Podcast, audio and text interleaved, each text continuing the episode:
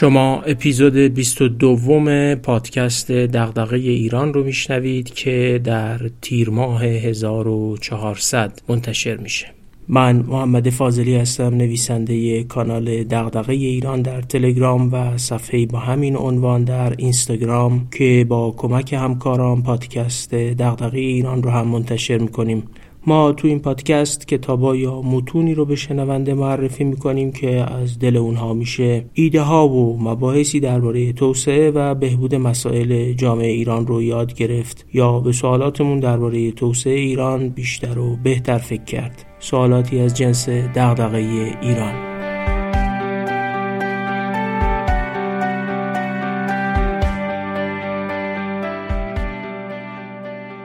تو اپیزود 21 شرح کتاب اقتصاد در میدان عمل نوشته نیکا گیلاوری نخست وزیر سابق گرجستان رو شروع کردیم. توضیح دادیم که چجوری با راهبرد و شعار کمتر بهتر است.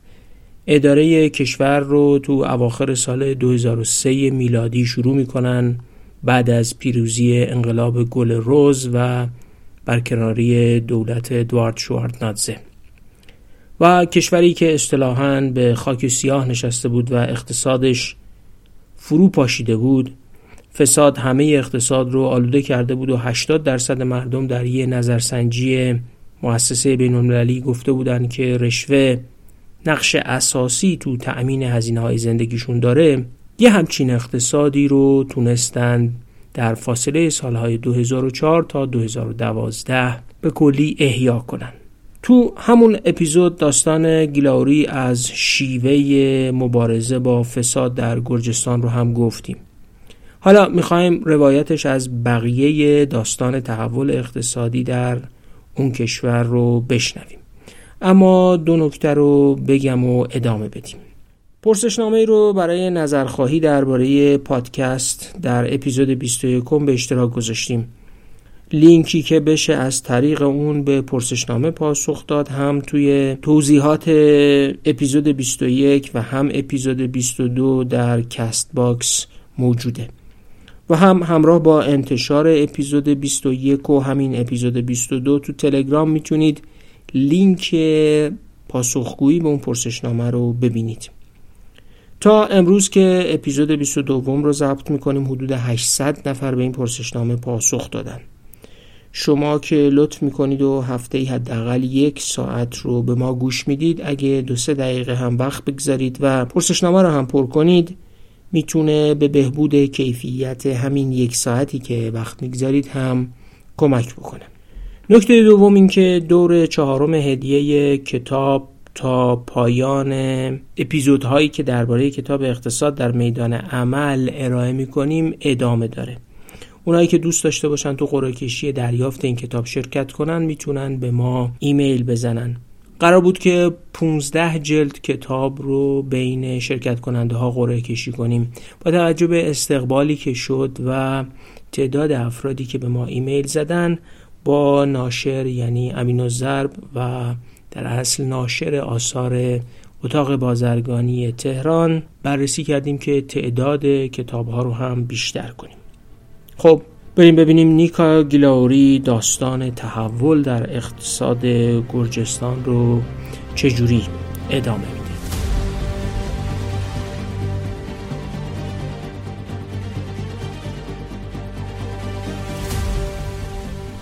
تو آوریل 2014 وقتی دو سال از پایان نخست وزیری نیکا گیلاوری در گرجستان میگذشت کریم ماسیموف به نخست وزیری قزاقستان می‌رسه. گیلاوری و ماسیموف هر دو قبلا تو یه زمان نخست وزیر کشوراشون بودن و رفاقتی هم داشتن. ماسیموف بهش پیشنهاد میده که بره آستانه پایتخت قزاقستان و اونجا بهش میگه که قصد داریم اقتصاد متکی به نفت قزاقستان رو متنوع سازی کنیم و به فضای کسب و کار هم رونقی بدیم. بعد از گیلاوری می‌پرسه که تو چیکار می‌کنی؟ و پاسخش اینه که دارم رو کتابم درباره تجربه گرجستان کار می‌کنم. و یه شرکتم دارم که میرم و به کشورهای منطقه مشاوره اقتصادی میدم. ماسیموف میگه می‌تونی ایدهات رو بدی و در قزاقستان به کار بگیریم و حتی کارهایی رو که نتونستی تو گرجستان انجام بدی ما کمکت می‌کنیم اینجا انجام بدی و تو هم تو کتابت بنویس. گیلاوری قبول می‌کنه اما میگه ببین بزرگترین مشکلتون کارمندا معاونین وزرا و مدیرایی که اصلاحات رو دوست ندارن. بعد یه جمله درخشان میگه که تو اغلب کشورها برای بخش دولتی صدق می‌کنه. او پیش بینی می‌کنه که وقتی برنامه اصلاحات رو برای دولتی ها توضیح بدن اونا میگن غیر ممکنه و مقاومت می‌کنن. چون به قول خودش افراد موافق با ثبات و مخالف با تغییر توی همچین شغلای دولتی قرار می‌گیرن.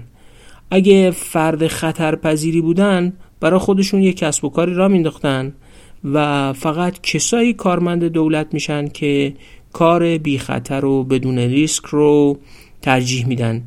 اینجور آدم هم اهل تغییر نیستن. گیلاوری میگه گفتم بزار ثابت کنیم که اشتباه می‌کنن و این روحیشون نادرسته. خب اصلاحات توی قزاقستان رو هم شروع می‌کنن و اتفاقا موفق هم میشن اما سوال اینه اون اصلاحاتی که تو قزاقستان و قبل از اون در گرجستان به کار برده بودن و موفق هم شدن چی بود؟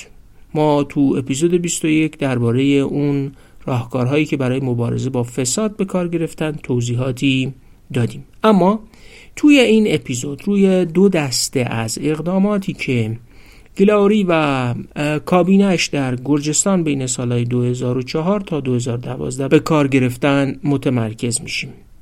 یه دسته سیاست های پولی و مالی و سیاست های بهبود فضای کسب و کار.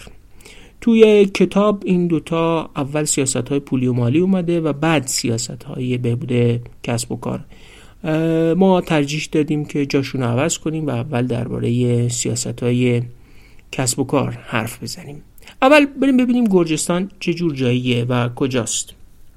گرجستان کشوریه که 69700 کیلومتر مربع مساحت داره و اگه با ایران مقایسش کنیم از نظر اندازه فقط 4 درصد اندازه ایرانه.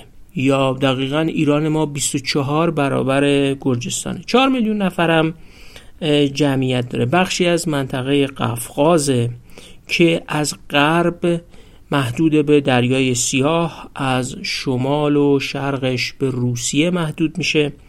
از جنوب به ترکیه و ارمنستان و از جنوب شرقی هم به آذربایجان. این کشور با این مشخصات یه سیاستی رو در دستور کارش قرار میده به اسم سیاست تبدیل شدن به قطب اقتصادی. قطبای اقتصادی منطقه‌ای معمولا چند تا ویژگی دارن. جغرافیاشون یه جوریه که میشه دروازه ورود به کشورهای دیگه باشن. مثل همین گرجستان که با چند کشور و دریا ارتباط داشته.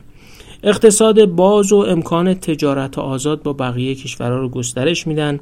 زیر ساخت حمل و نقلشون توسعه یافته است یا برای توسعه یافتگی سرمایه گذاری می‌کنن. سطح فسادشون پایینه و محیط جذابی برای کسب و کار دارن.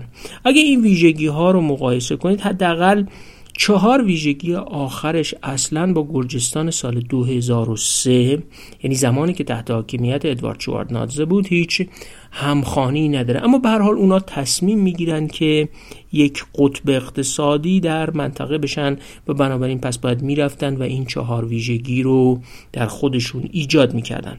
خب گرجستان تلاش می‌کنه تا این شرایط رو ایجاد کنه و در نتیجه عزم سیاسی دولت برای ایجاد این شرایط جزم میشه.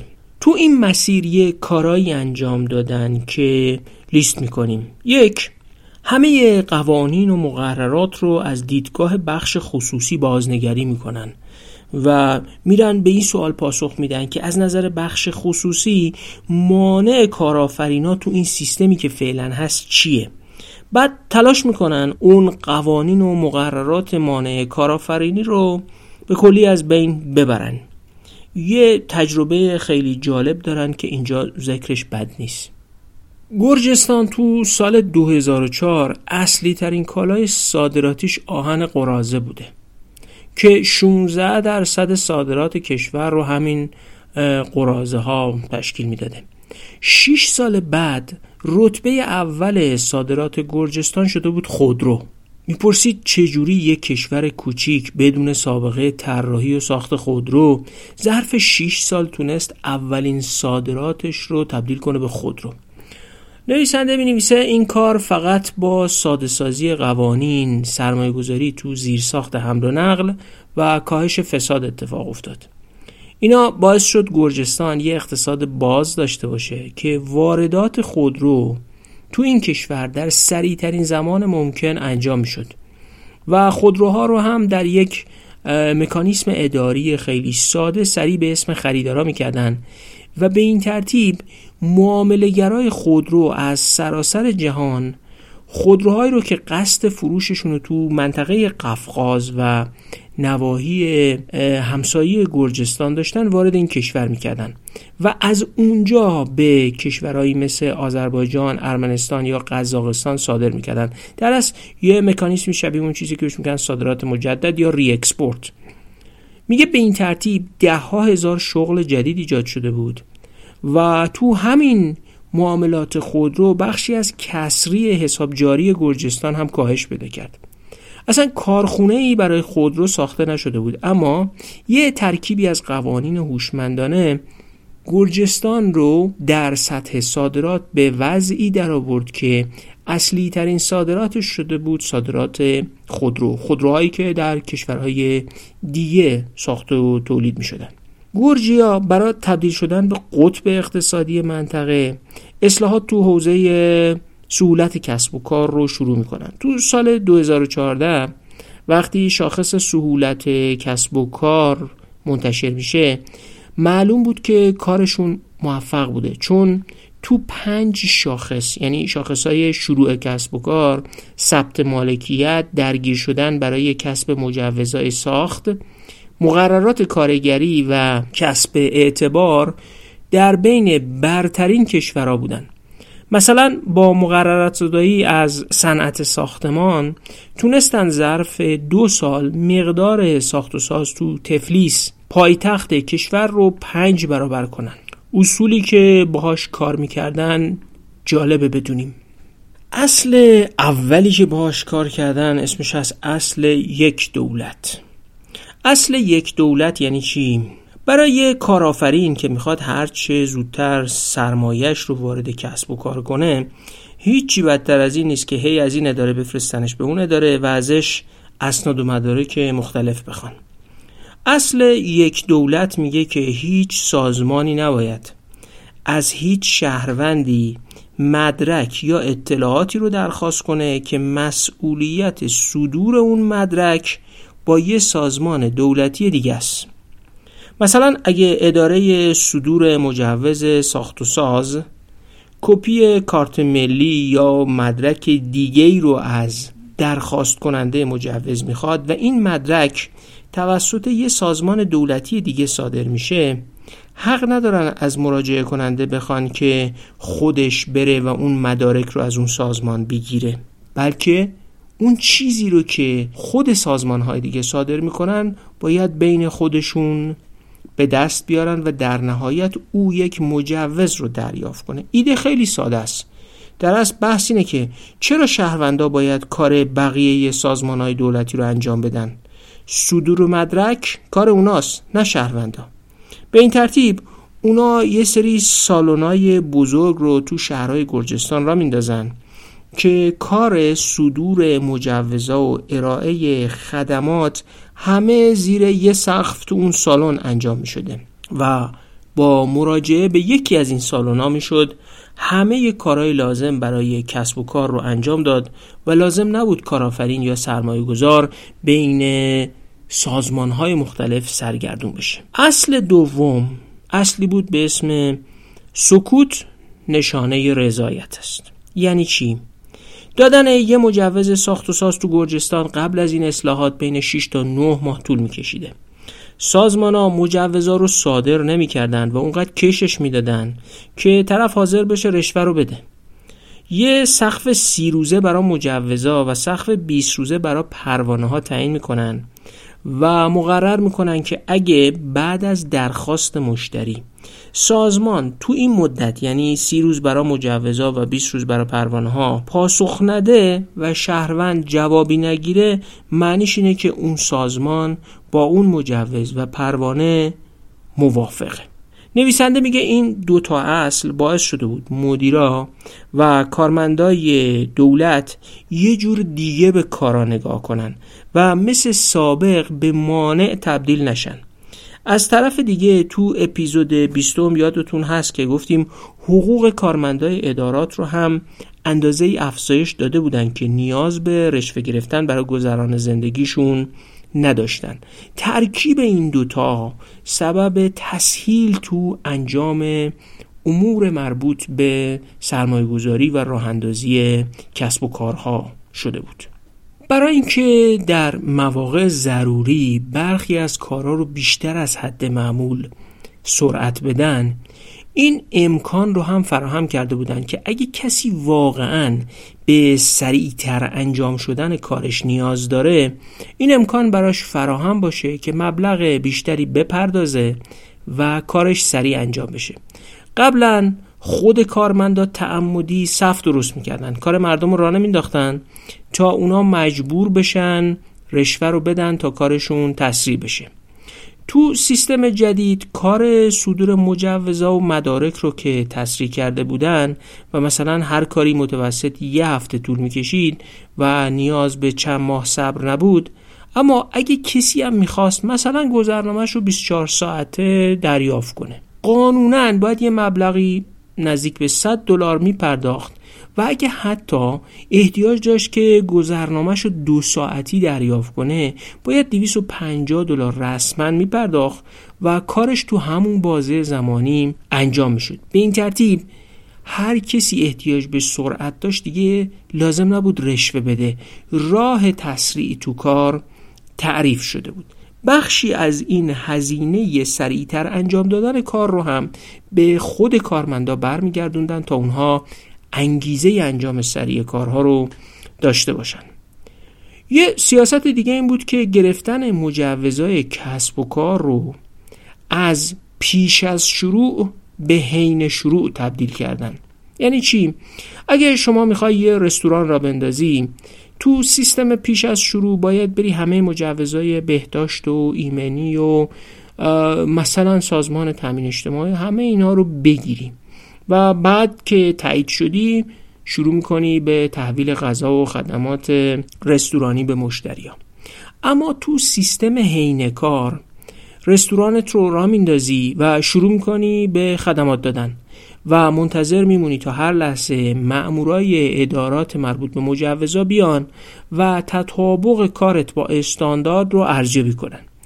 گیلاوری میگه که من معتقدم عمده کسب و کارها می‌تونن اینجوری شروع بشن و فقط معدودی کسب و کار هستن که به دلایل ایمنی، سلامتی یا شرایط ویژه‌ای که دارن لازمه که حتما قبل از شروع کارشون مجوزهای لازم رو گرفته باشن و تطابقشون با استانداردها بررسی شده باشه.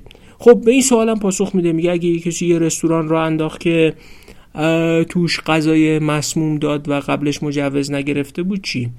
میگه اولا از کجا معلوم اون کسب و کاری که مجوز می‌گیره بعد از گرفتن مجوزش غذای مسموم به مشتری نمیده. دوم کسی که منتظر تا مامورا بیان و کسب و کارش رو ارزیابی کنن به احتمال زیاد برای اینکه سرمایه گذاری که انجام داده در معرض خطر قرار نگیره با دقت بیشتری کار می‌کنه تا هر لحظه ای که مامورای ارزیابی استانداردها اومدن او بتونه اون استانداردها رو بگذرونه و سرمایه گذاریش در معرض خطر قرار نگیره. یه کار دیگه ای که برای سهولت کسب و کار کردن بهش میگه الگو برداری مثلا تو صنعت دارو این قاعده رو وضع می‌کنن که اگه یه دارویی تو آمریکا، ژاپن، استرالیا و نیوزیلند مجوز فروش و عرضه تو بازار گرفته دیگه لازم نیست تو سیستم نظام غذا و دارو گرجستان هم بره مجوز می‌گیره. استدلالشون اینه که این کشورها آزمایشگاه ها و شرایط بهتری از گرجستان دارن و اگه تو اون کشورها استاندارد برای این دارو تایید شده پس تو گرجستان هم میشه اون رو فروخت و مصرف کرد. میگه به این ترتیب بخشی از تشریفات اداری رو که جلوی این محصولات رو می‌گرفتن برداشتیم و کسب و کارهایی که تو این زمینه ها کار می‌کردن کارشون تسریع شد. یه اصل دیگه که نویسنده میگه تو گرجستان وضع کردیم و هر مقرراتی رو مشمول اون قرار دادیم اسمش هست بند غروب. بند غروب یعنی اینکه هر مقرراتی به صورت خودکار بعد از یه زمان مشخصی باطل میشه. یعنی انگار خورشید غروب می‌کنه یا تموم میشه. مگر اینکه دولت یا منبع قدرتی خیلی شفاف و آشکار بره دنبال تمدید کردنش؟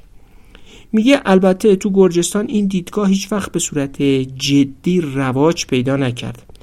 اما اگه رواج پیدا می‌کرد و اگه تو هر کشور دیگه جا بیفته دائم سازمان های دولت رو مجبور می‌کنه مقرراتشون رو به روز رسانی کنن و مقررات بیهوده و بیمصرفی که طی زمان رو هم انباشت میشن و هر کدوم خودشون به یه دردسری برای مردم و کسب و کارا تبدیل میشن اتوماتیک در یه بازه های زمانی غروب می‌کنن و تموم میشن و از اثرگذاری بر فضای جامعه و اقتصاد خارج میشن تو ایران خودمون و تو خیلی از کشورها از این قواعدی که یه زمانی به یه دلیلی وضع شدن و امروز دیگه کارکردشون رو از دست دادن اما خودشون به یک مانعی در برابر کسب و کارها یا حتی زندگی اجتماعی تبدیل شدن کم سراغ نداریم نتیجه این کاراشون تو دنیای کسب و کار گرجستان چی بود؟ رتبهشون تو سهولت کسب و کار از 112 بهبود پیدا می‌کنه در جهان می‌رسه به 8 و تعداد شرکت های کوچیک و متوسطی که تو گرجستان ثبت میشن بین 2004 تا 2012 چهار برابر شده. به قول خودش وقتی شما ده درصد از سطح پیچیدگی یه چیزی مثل نظام مالیاتی کم می‌کنید اثرش رو سرمایه گذاری خارجی در حد اینه که گویی یه درصد از نرخ گرفتن مالیات کم کنید. خب یادتونه اول بحث پرسیدیم گیلاوری و کریم ماسیموف نخست وزیر قزاقستان چیکار کردن که قزاقستان هم وضعیت بهتری پیدا کرد؟ همین کارهایی رو که شرح کردیم تو قزاقستان هم انجام دادن. و نتیجه چی شد؟ نتیجه این شد که 130 تغییر در قوانین و مقررات کسب و کارهای قزاقستان فقط تو سال اول انجام دادن.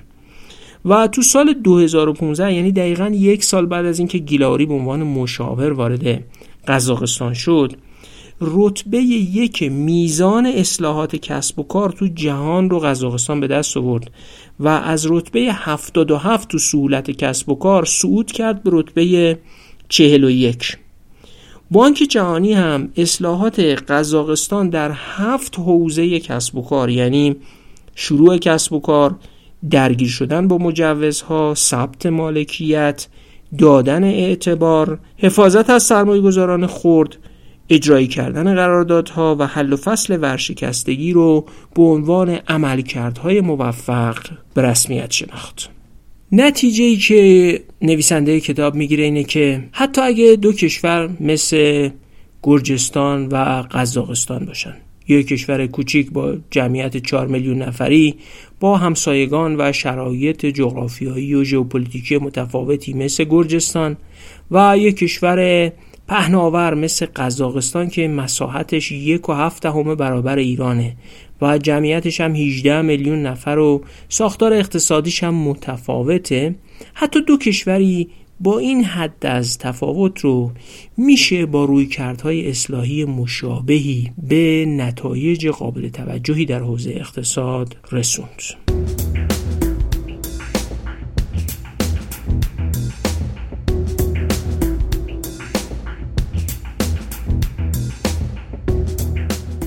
یکی از اون اطلاعاتی که از پرسشنامه پر شده توسط مخاطبان پادکست تو همین یه هفته به دست آوردیم اینه که 43 درصد اونایی که به پادکست ما گوش میدن شاغل بخش خصوصی هن و 32 6 دهم درصدشون هم شاغل بخش دولتی.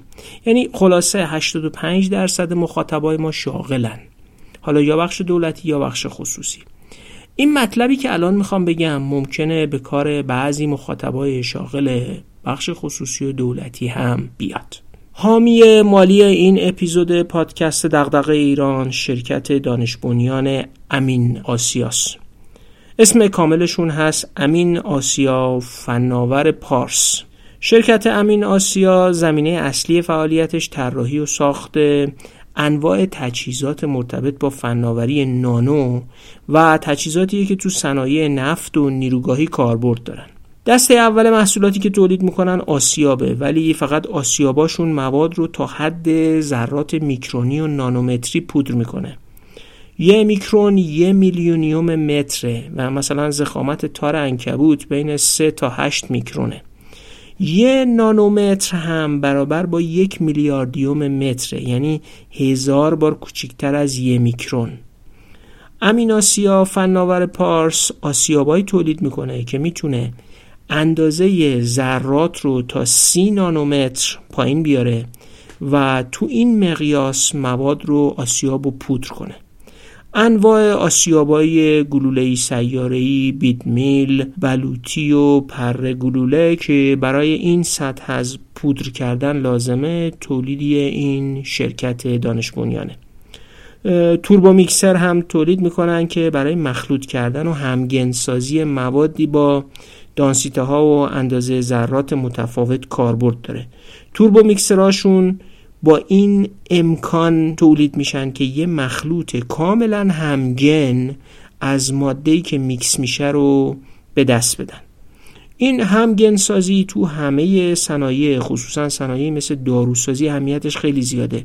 چرا که باید تک تک قرصا و داروها و کپسولایی که تولید میشن از اون ماده اصلی دارویی به یک اندازه داشته باشن. بنابراین خیلی مهمه که اون ماده اصلی دارویی به یکسان تو همه ماده مخلوط و توضیح شده باشه.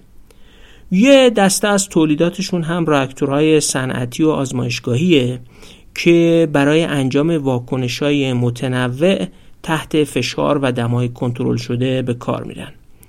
این شرکت یه آزمایشگاه هم تو مرکز تجاری سازی نانوی سازمان پژوهش های علمی و صنعتی ایران داره که با محصولات و تجهیزات ساخت خودش به بقیه شرکت ها و صنایع خدمات میدن.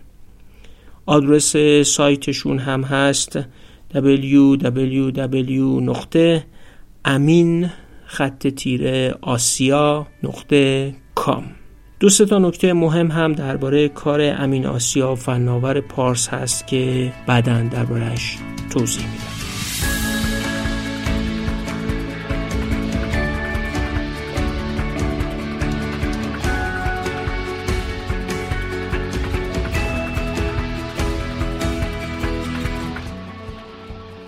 یه دسته دیگه از اون سیاست هایی که نویسنده میگه با کمک اعضای دولتش در گرجستان به کار گرفتن متناسب سازی یا مناسب سازی سیاست های پولی و مالیه.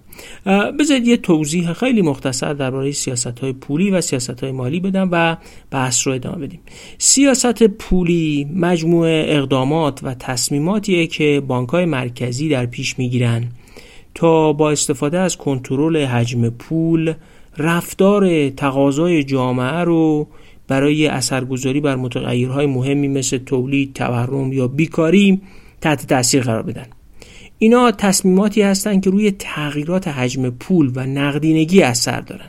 سیاست مالی اما شامل مجموع اقداماتیه که دولت تو قالب مخارج و مالیات برای اثرگذاری بر وضعیت اقتصادی مثلا برای تاثیرگذاری رو تولید تورم و اشتغال انجام میده. استفاده از درآمد و مخارج دولت برای رسیدن به اهداف خاص رو هم سیاست مالی می‌دونن.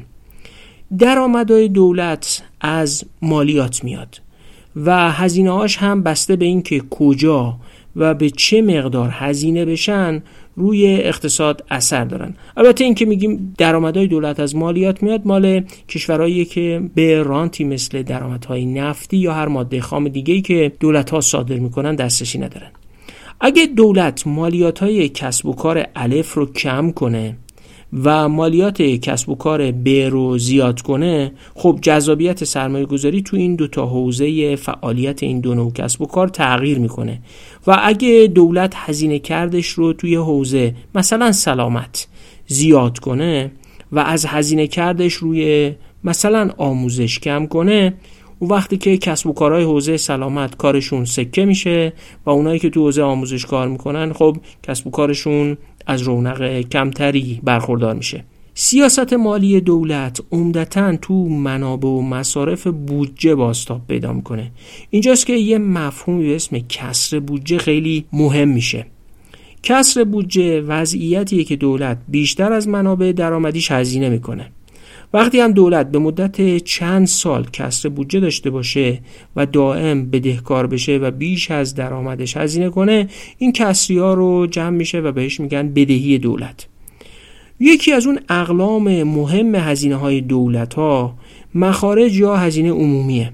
یعنی هزینه‌ای که دولت ها برای اموری مثل امور دفاعی تأمین امنیت ایجاد زیرساخت خدمات بهداشت و آموزش دادن حقوق و دستمزدهای کارکنان دولت و نظایر اینها انجام میدن. کسر بودجه دولت ها یکی از عوامل اصلی و به تعبیر برخی در اقتصادی مثل اقتصاد ایران اصلی ترین عامل تورمه. اگه خواستین درباره تورم یه پادکست خوب بشنوین مراجعه کنین به قسمت اول و دوم اپیزود نهم پادکست سکه به اسم تورم چیست؟ و چه آثاری بر اقتصاد ایران دارد. تو اپیزود 29 همون پادکست سکه هم دوباره به موضوع تورم پرداختن و می‌تونید اطلاعات خیلی زیادی درباره تورم بلخص با توجه شرایط ایران رو به دست بیارین. این هزینه ها در یه تقسیم بندی یعنی هزینه دولت ها دو دستن. بودجه جاری که عمدتا شامل حقوق و دستمزد کارکنهای دولت میشه. و در تشکیل سرمایه یا زیرساخت ها نقشی ندارن. و هزینه های سرمایه گذاری عمومی که مثلا وقتی دولت ها نیروگاه یا جاده یا مدرسه می‌سازن این منابعی که صرف این کارا می‌کنن در اصل منابعی که به تشکیل سرمایه منجر میشه. برای شنیدن یه پادکست بازم خوب درباره بودجه هم می‌تونید به اپیزود سی و هفتم پادکست سکه گوش کنید.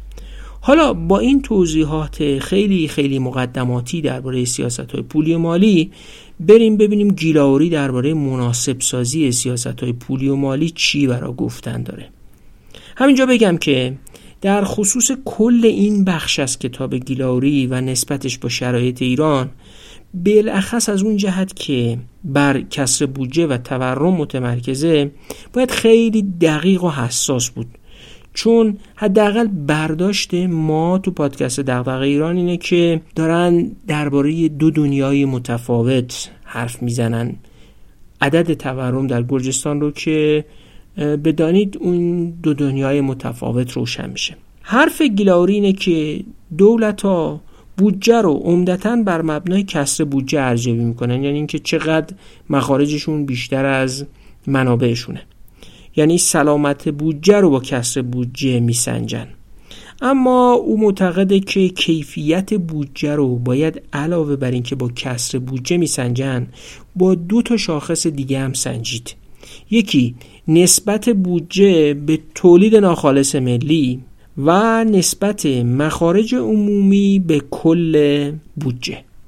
گفتیم که سیاست مالی منابع و مصارف بودجه دولت رو در بر می‌گیره و چون شامل منابع دولت میشه پس بنابراین شامل مالیات ها هم میشه. یه مفهومی هست به نام منحنی لافر. منحنی لافر میگه که افزایش نرخ‌های مالیات از یه حدی به بالاتر باعث میشه که درآمد مالیاتی دولت کمتر بشه. مثلا اینجوری فکر کنید که اگه یه دولتی نرخ مالیات رو صفر تعیین کنه خب هیچ مالیاتی گیرش نمیاد و درآمدش هیچه. حالا تا یه جایی وقتی نرخ مالیات رو بالا می‌بره هنوز برای کسب و کارا میصرفه که فعالیت کنن و مالیاتشون رو هم بدن. مثلا اگه نرخ مالیات بشه 5 درصد خب برای کسب و کارا میصرفه که سرمایه گذاری کنن کار کنن و 5 درصدش هم بدن به دولت. خب طبیعیه وقتی نرخ مالیات 5 درصد باشه درآمد دولت بیشتر از وقتی که نرخ مالیات صفر باشه. اما تا یه سطحی مثلا سطح X نرخ مالیات وقتی میره بالا این افزایش درآمد دولت به خاطر افزایش درآمد مالیاتی رخ میده. اما از یه جایی به بعد وقتی نرخ مالیات بیشتر میشه یا از اون حد بهینه فراتر میره دیگه کسب و کارا براشون صرف نداره که یه مالیات زیاد بدن و فعالیت اقتصادی هم بکنن. در نتیجه یا سرمایهشون رو از تولید می‌برن بیرون از کشور خارج می‌کنن یا وارد یه کارایی می‌کنن که درصد مالیاتیش کمتر باشه یا اساسا میرن سراغ فعالیت های زیرزمینی و فرار مالیاتی رو در پیش می‌گیرن. بنابراین یک منحنی بیزی شکل به وجود میاد که تا یه جایی با افزایش نرخ مالیات درآمد مالیاتی دولت ها افزایش پیدا می‌کنه و از یه جایی به بعد وقتی نرخ بالاتر میره درآمد مالیاتی دولت ها کم میشه.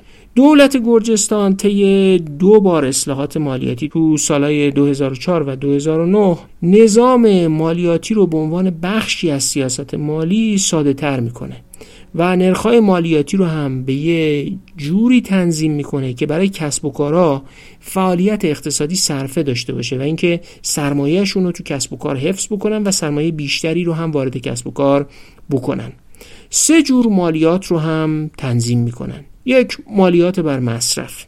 این مالیات بر مصرف شامل مالیات بر ارزش افزوده بوده با نرخ 18 درصد و مالیات ترخیص کالا از گمرک با سه تا نرخ صفر 5 و 15 درصد. 80 درصد کالاها هم نرخ ترخیصشون صفر بوده. دومین نوع مالیاتی که می‌گرفتن مالیات بر درآمد بود.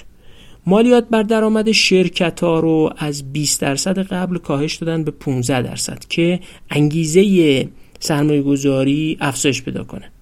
مالیات سود سهام رو هم تعیین می‌کنن 5 درصد و مالیات بر درآمد شخصی. از 25 درصد به 20 درصد کاهش پیدا می‌کنه. در از, از طریق کاهش نرخ مالیاتی انگیزه مالیات دهنده رو برای اینکه بیاد و به دولت مالیات بده و همزمان سرمایه گذاری هم بکنه افزایش میدن. یه نوع سوم مالیات هم اعمال می‌کنن به مالیات بر دارایی. مثل مالیات بر املاک و زمین که کلا شامل یه درصد ارزش اون دارایی رو در بر می‌گرفته. خب میگه نرخ مالیات ها رو هم ثابت کردیم و از مالیات تصاعدی خودداری کردیم. اعتقادش اینه که مالیات تصاعدی انگیزه فساد ایجاد می‌کنه. چون آدما می‌بینن که هر چقدر ثروتشون و درآمدشون بیشتر میشه باید مالیات بیشتر بپردازن. در نتیجه متقاعد میشن که یه مبلغ اندکی یا سهم اندکی از اون درآمد تصاعدیشون رو تو سیستم مالیاتی خرج کنن حالا تو قالب های مختلف مثل رشوه و بعد مامورای مالیاتی رو متقاعد کنن که از این درآمد تصاعدیشون بگذرن. نکته دومی که بهش اعتقاد داره اینه که مالیات تصاعدی در اصل مساوی با جریمه کردن آدمای موفق. چون آدمای موفقن که می‌تونن درآمدهای بیشتری داشته باشن. و وقتی مالیات تصاعدی میشه و گفته میشه که هر کسی درآمد بیشتری داره باید مالیات بیشتری بده یه معنیش هم اینه که آدمهای موفقتر رو شما جریمه می‌کنید.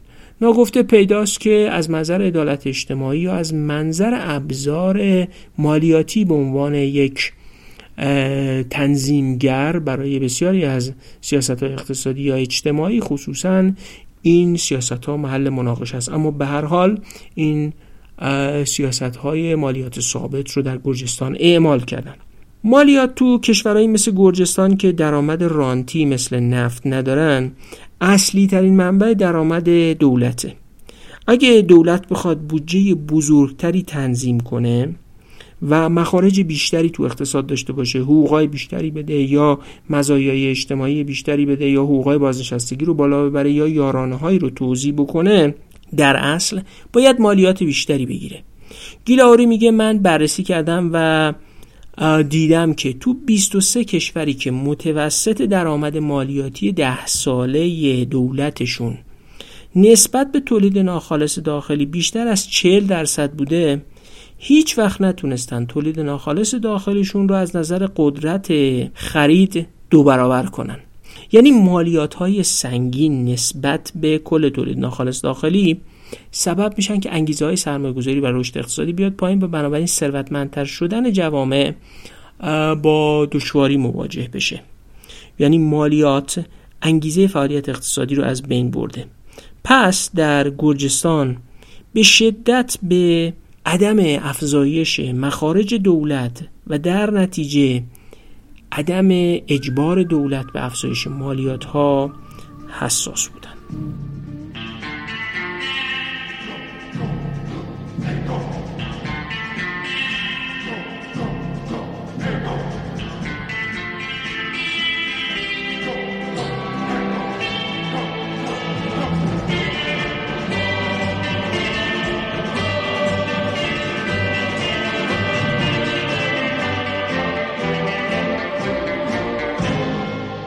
یکی از اون اصولی که تو سیاست مالی بهش توجه داشتن اصل وحدت بودجه است. سازمان های دولتی درآمدهای اختصاصی برای خودشون ایجاد می‌کنن. تو ایران خودمون هم همین جوریه مثلا بزرگراه ها عوارض جاده می‌گیرن یا هر اداره بسته به خدماتی که ارائه می‌کنه سعی می‌کنه یک درآمدی رو برای خودش ایجاد کنه که تو ایران بهش میگن درآمد اختصاصی. این درآمدهای اختصاصی از نگاه گیلوری در اصل یه مالیات اضافه که سازمان های دولتی از مردم می‌گیرن.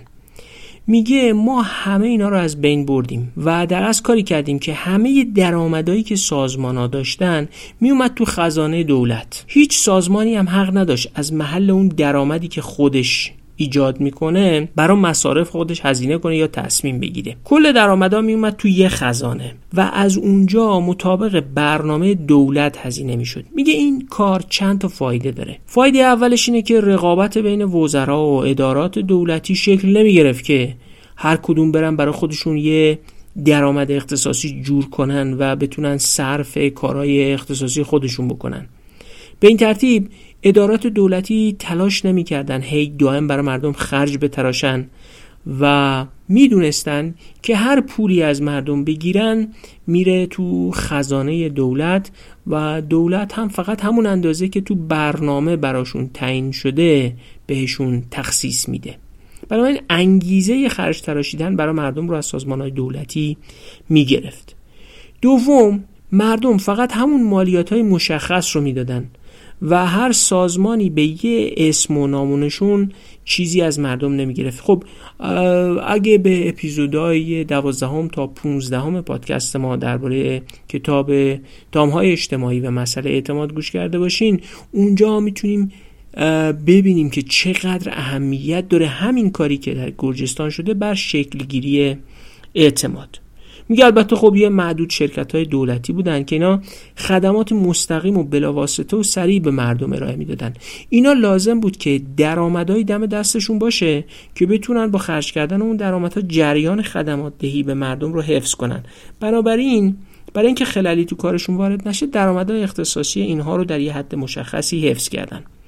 خودش میگه این اصل وحدت بودجه سبب شده بود سازمان های دولتی دیگه به رقابت برای شیوه های خلاقانه تر قارت بخش خصوصی و وضع کردن عوارض پایان بدن. سازمان های دولتی دیگه برای زدن جیب مردم و بنگاه های بخش خصوصی انگیزه ای نداشتن. فایده ای براشون نداشت. یکی از مهمترین بخشای بحث گیلاوری درباره سیاست های مالی بحث کسر بودجه است. استدلالش اینه که میشه برای یه دوره زمانی محدود. کسر بودجه داشت و تورم ناشی از اون کسر بودجه هم تحمل کرد و سراغ سیاست های ریاضتی برای کاهش مخارج دولت که هدفش کاهش کسر بودجه است نرفت.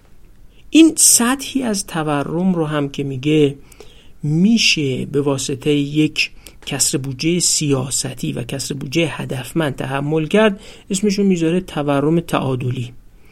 این یه سطحی از تورمه که اولا به عنوان یه سیاست روشن اقتصادی پذیرفته میشه و معتقد این سطح تورم تعادلی توی یه اقتصادی مثل گرجستان بین 8 تا 9 درصده.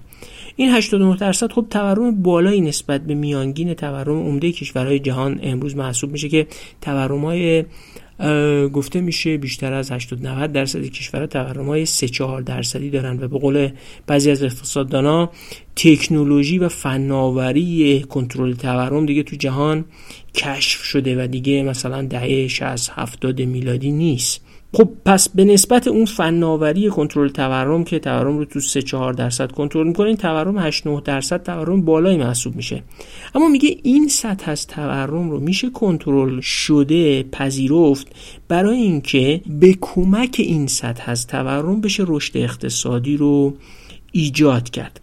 خب ناگفته پیداست که این گزاره با شرایط مثلا جایی مثل اقتصاد ایران که با مدت 4 5 دهه تورم های دو رقمی و مثلا تو یک دهه گذشته یا در اواسط دهه 1370 شمسی تورم های 40 50 درصدی داره خب دو تا دنیای متفاوته. نکته دیگه ای که خیلی روش تاکید می‌کنه اینه که باید دولت پاسخ بده. این کسر بودجه رو که با افزایش مخارجش نسبت به درآمداش ایجاد می‌کنه برای چی ایجاد می‌کنه؟ یعنی کسر بودجه سیاستی باشه مشخص باشه با چه سیاستی این کسر بودجه رو پدید میاره آیا این همون کسر بودجه که با دادن حقوق بیشتر به کارمندای دولت پدید میاد؟ یعنی افزایش تو بودجه جاری شه یا نه؟ یک کسر بودجه که با تحمیل تورم به اقتصاد دنبال افزایش سرمایه گذاری در زیر ساختا و بالا بردن نرخ تشکیل مثلا سرمایه ثابته. مثلا توسعه سرمایه گذاری تو زیر ساخت انجام میده تا بتونه گرجستان رو به یک کشور قطب اقتصادی در منطقهش تبدیل بکنه. کاری که تو گرجستان کردن اینه که سرمایه گذاری عمومی رو از 20 درصد بودجه به 25 درصد بودجه افزایش دادن و همزمان سطح یارانه های اجتماعی و دستمزد کارکنهای دولت رو کاهش دادن. خب البته بازم این تابع اون شرایط تورم و نرخ تورم در اقتصاد گرجستان هم بوده. یعنی از هزینه جاری کم کردن و به هزینه سرمایه گذاری عمومی اضافه کردن. میگه تمامی هزینه ای که به بودجه دولت اضافه شد یعنی حالا مالیات های بیشتر گرفتن یا از محل استقراض تامین کردن. چون به هر حال کسر بودجه دولت ها از محل استقراض تامین میشه. حالا استقراض خارجی یا استقراض از بانک های مرکزی یا استقراض در قالب فروش اوراق. هر چیزی این کسر بودجه رو میگه همشو برای ساخت بزرگراه خطوط برق ولتاژ بالا یا فشار قوی و طرحهای اختصاص دادیم که می‌شد به واسطه اونها بخش خصوصی رو فعال کرد. یعنی وقتی دولت خطوط انتقال ولتاژ بالا می‌سازه خب شرکت های حوزه ساخت و ساز برقی درش درگیر میشن و بخش خصوصی حرکت می‌کنه. به همین ترتیب در مورد سایر زیر ساختا حرفش خیلی خلاصه اینه که اگه مالیات ها رو برای افزایش درآمد دولت از یه حدی بالاتر ببرید هزینه های دولت در سرمایه گذاری عمومی رو کم کنید و جلوی افزایش مخارج دولت مثل حقوق و دستمزد کارمندای دولت رو نگیرید. فضای اقتصاد برای فعالای اقتصادی ناامن میشه. و این ناامنی ضد فعالیت اقتصادی سالم برای رسیدن به یه رشد اقتصادی پایداره اصل حرفش اینه که دولت نباید با هیچ اقدامی اما از مثلا سیاست های ریاضتی وحشت و ترس تو دل مردم و فعالای اقتصادی ایجاد کنه. به این نکته هم دقت کنید. حرف عمیق و اغلب منطبق بر واقعیه. میگه وقتی مالیات رو از بخش خصوصی می‌گیرید و به هزینه های جاری یعنی حقوق کارمندای دولت اختصاص می‌دید در اصل دارید منابع رو از یه بخش اقتصادی خلاقتر و فعالتر یعنی همون بخش خصوصی می‌گیرید و می‌دید به کارمندای دولت که تو همه دنیا تقریبا معلوم شده که ظرفیت بیشتری برای ناکارآمدی و تنبلی و حتی مشکل درست کردن برای کسب و کارهای خصوصی دارن. البته خب وقتی به ساختار دولت هایی مثل سنگاپور، هنگ کنگ یا مثلا کره جنوبی نگاه می‌کنین میشه تا حدی تو این گزاره هم خلالی وارد کرد. ولی علل عموم در نظام های اداری دنیا اینجوریه که بخش خصوصی فعالتر خلاقتر و با بهرهوری بیشتری نسبت به بخش دولتی کار می‌کنه. نویسنده اصول کار خودشون در اقتصاد گرجستان در بخش مناسب سازی سیاست های پولی و مالی رو در چند محور خلاصه کرده که جنبندی خوبی هم برای تو ذهن موندن این اصول و مقایسه کردنشون با سیاست های کشورهای دیگه و حتی سیاست های اقتصادی تو ایران خودمونه. اونا رو مرور کنیم بد نیست.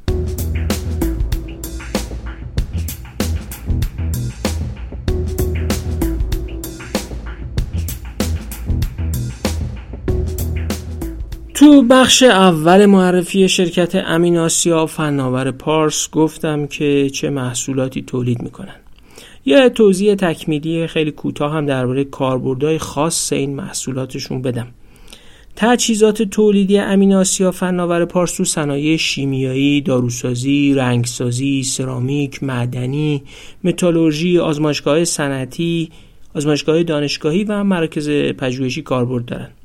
آسیابایی که می‌سازند با کمک فریز کردن به وسیله نیتروژن مایع می‌تونه مواد نرم مثل لاستیک یا حتی مواد غذایی رو هم تو همون سطح میکرونی و نانویی که گفتم پودر کنن.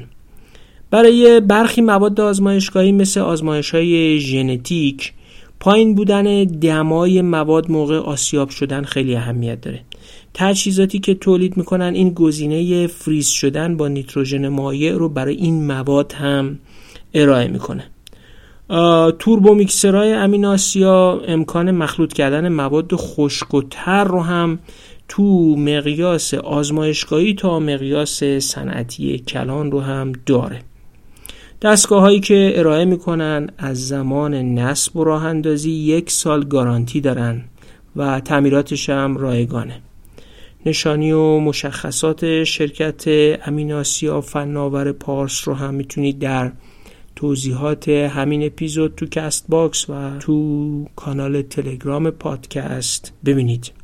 واقعا براشون آرزوی موفقیت داریم. ای کاش فضای اقتصاد ایران هم با اصلاحات تو فضای کسب و کار و ثبات بخشی به متغیرهای اقتصاد کلان و خیلی اتفاقای دیگه که باید بیفته بهتر بشه و اونا هم بتونن با انگیزه و امید بیشتر تجهیزات با کیفیت تری تولید کنن کارگرها و تحصیل کرده های بیشتری هم به خدمت بگیرن اشتغال بیشتری بیافرینن و صمیمانه فتح بازارهای جهانی رو براشون آرزو کنن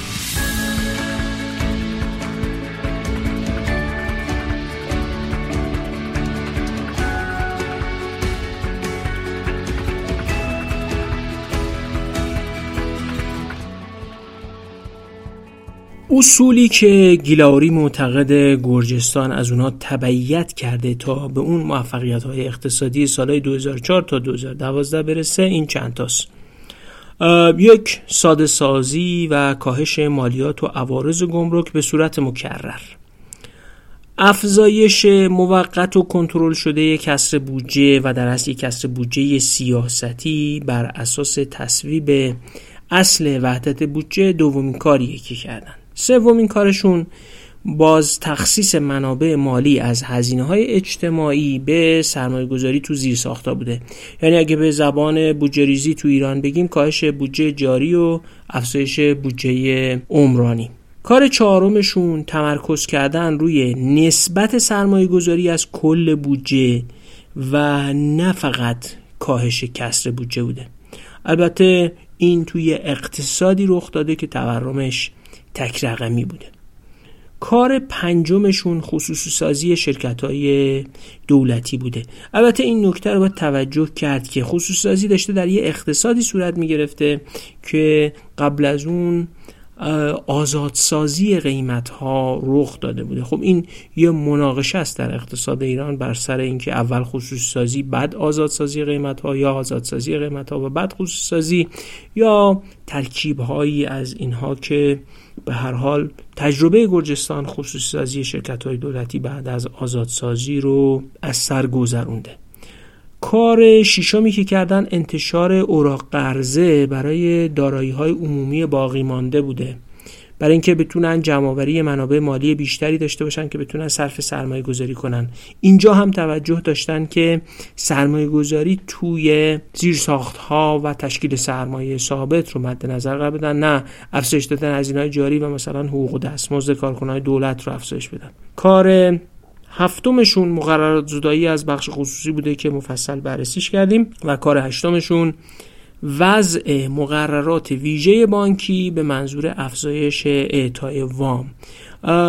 این هم بازم در یک اقتصادی با تورم تک رقمی رخ می‌داده و سیاست های مربوط به وام های تکلیفی رو هم دنبال نکردن. سیاستی که در ایران سالهاست دنبال شده و مسائب خاص خودش رو هم داشته. نکته آخری هم که گیلاوری ذکر می‌کنه خیلی های اهمیته.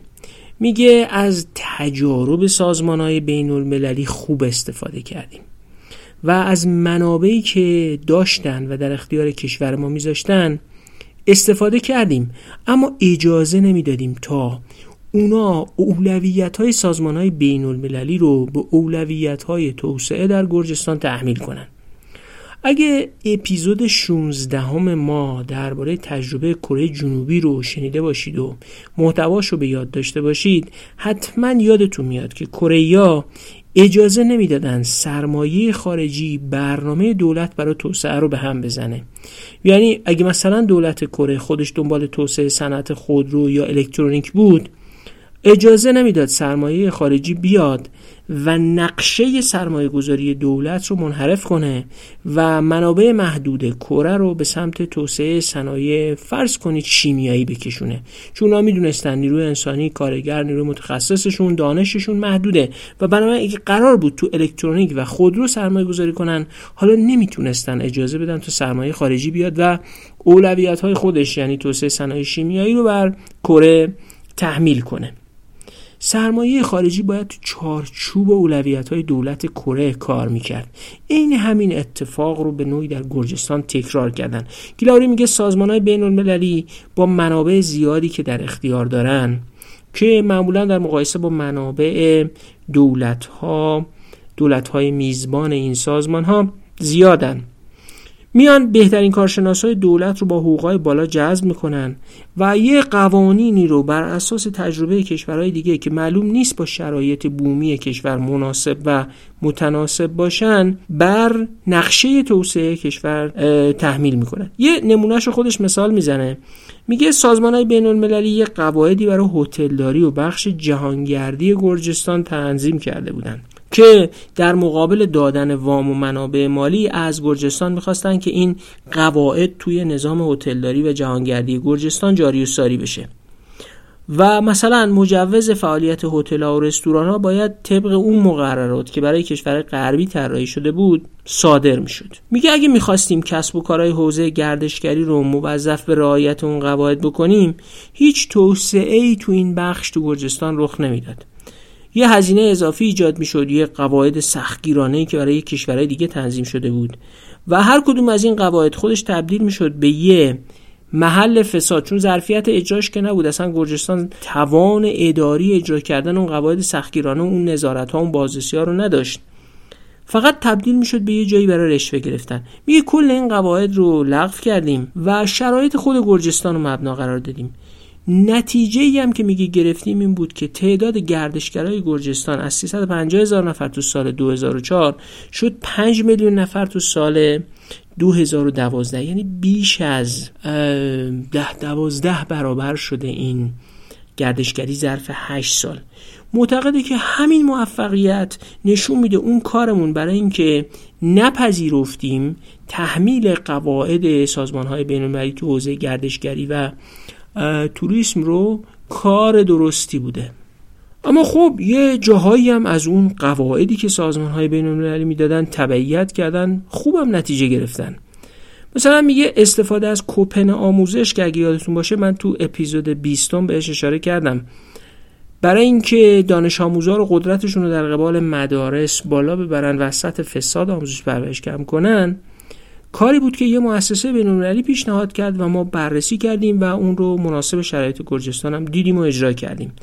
نکته مهم اینه که اگر از تجربه بین المللی از منابع مالی بین المللی استفاده می‌کنید یه سیاست روشن داشته باشین و تحت یه تیم مشخص و هماهنگ در چارچوب یه نقشه سرمایه گذاری و توسعه ای که دولت با توجه به شرایط خاص کشور و در هماهنگی با بخش خصوصی تهیه کرده از این منابع و دانش بین المللی و تحصیلاتی که ارائه می‌کنن استفاده کنه. توی این بخش سرمایه گذاری خارجی هم چند اصل رو ذکر می‌کنه که دونستنش بد نیست. میگه یک هماهنگی نزدیک بین مؤسسات مالی بین و دولت. اینا کامل با هم هماهنگ کار می‌کردن. دو تمرکز هر مؤسسه مالی بین روی بخش خاص اقتصاد. مثلا میگه ما با بانک دولتی آلمان کار می‌کردیم و ازش خواستیم و درست مجبورش کردن که همه کمک هاش رو فقط معطوف کنه به زیر ساخت بخش انرژی.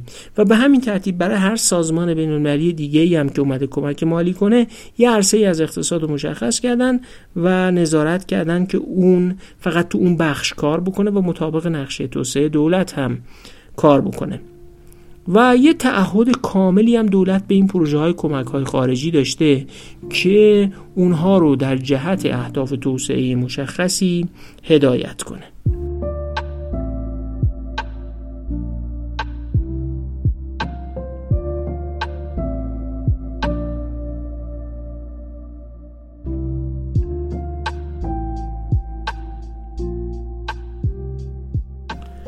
خب بریم این اپیزود رو جمع جور کنیم. نمی‌خوام مطالبی رو که گفتم تکرار کنم اما کاملا مشخصه که سیاستمدارای گرجستانی هدف روشنی داشتن. برنامه دقیقی تنظیم کرده بودند و شناخت دقیقی هم درباره سازوکارهای اثر سیاستهایی که در پیش می گرفتن بر اقتصاد داشتن. روش های نوآورانه هم به کار گرفتن و حداقل نسبت به وضعیت قبلی کشور و دولتداریشون بسیار روش های نوآورانه بودن. و درباره استفاده از ابزارهای مختلف از جمله کسر بودجه کمک خارجی یا رابطه‌ای که با کسب و کارا برقرار می‌کردن یه موضع جزمی و دوگم نداشتن. و بسته به اینکه نیازمندی ها و شرایط روز اقتصادشون چی بوده و چگونه می‌تونستن به اون هدف پایدارسازی اقتصادشون و رشد پایدار برسن از این ابزارها هم استفاده می‌کردن. نقطه ابهام کتاب اینه که هیچ وقت گیلاوری توضیح نمیده که این سیاست های خوب رو چه جوری در برابر مخالفا و منافعشون که به خطر میافتاد پیش می بردن بالاخره هر سیاست خوبی چون یه اثر بازتوزیعی داره و منافع رو از یه عرصه به یه عرصه دیگه از یه گروهایی به یه گروه دیگه منتقل می‌کنه مخالفانی داره ما تو کتاب چیز زیادی از شرایط سیاسی و اجتماعی تسهیل کننده اجرای این سیاست هایی که جواب دادن پیدا نمی کنیم. اما حداقلش اینه که می‌دونیم کسایی تونستن توی یه کشور واقعا به خاک سیاه نشسته ظرف هشت سال یه سیاستهایی رو به کار ببندن که وضعیت کاملا متفاوت و جهت رو به رشدی رو در اقتصاد پدید آورده. تو دو اپیزود بعدی هم ادامه بحث اصلاحات اقتصادی در گرجستان رو ارائه می‌کنیم.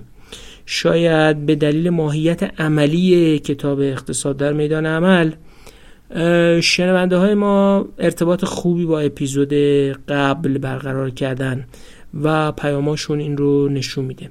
امیدواریم این اپیزود و دو اپیزود بعدی هم بتونه فراتر از بحثای نظری که تو کتابای قبلی و اپیزودهای قبلی دنبال می‌کردیم یه راهبردهای عملی اصلاحات اقتصادی و توسعه رو نشون بده. تو صفحه اینستاگرام دغدغه ایران از مخاطبا پرسیده بودیم که در بحث مسئولیت اجتماعی پادکست به چه موضوعاتی بپردازیم. خوبه.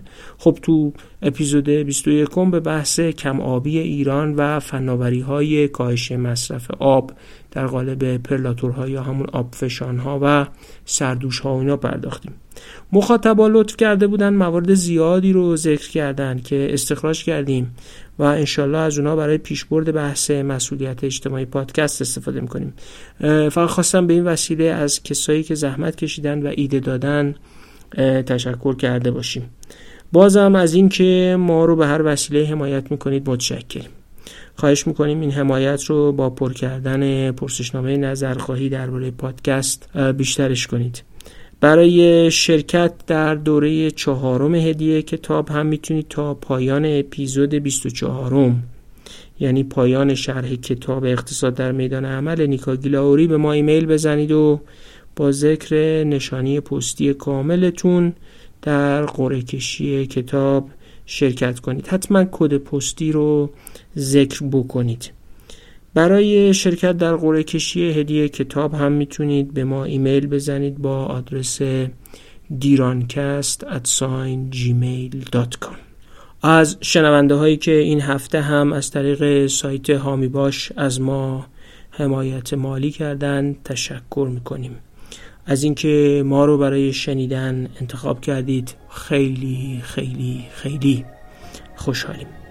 ایام کام سلامتی برقرار و خدا حافظ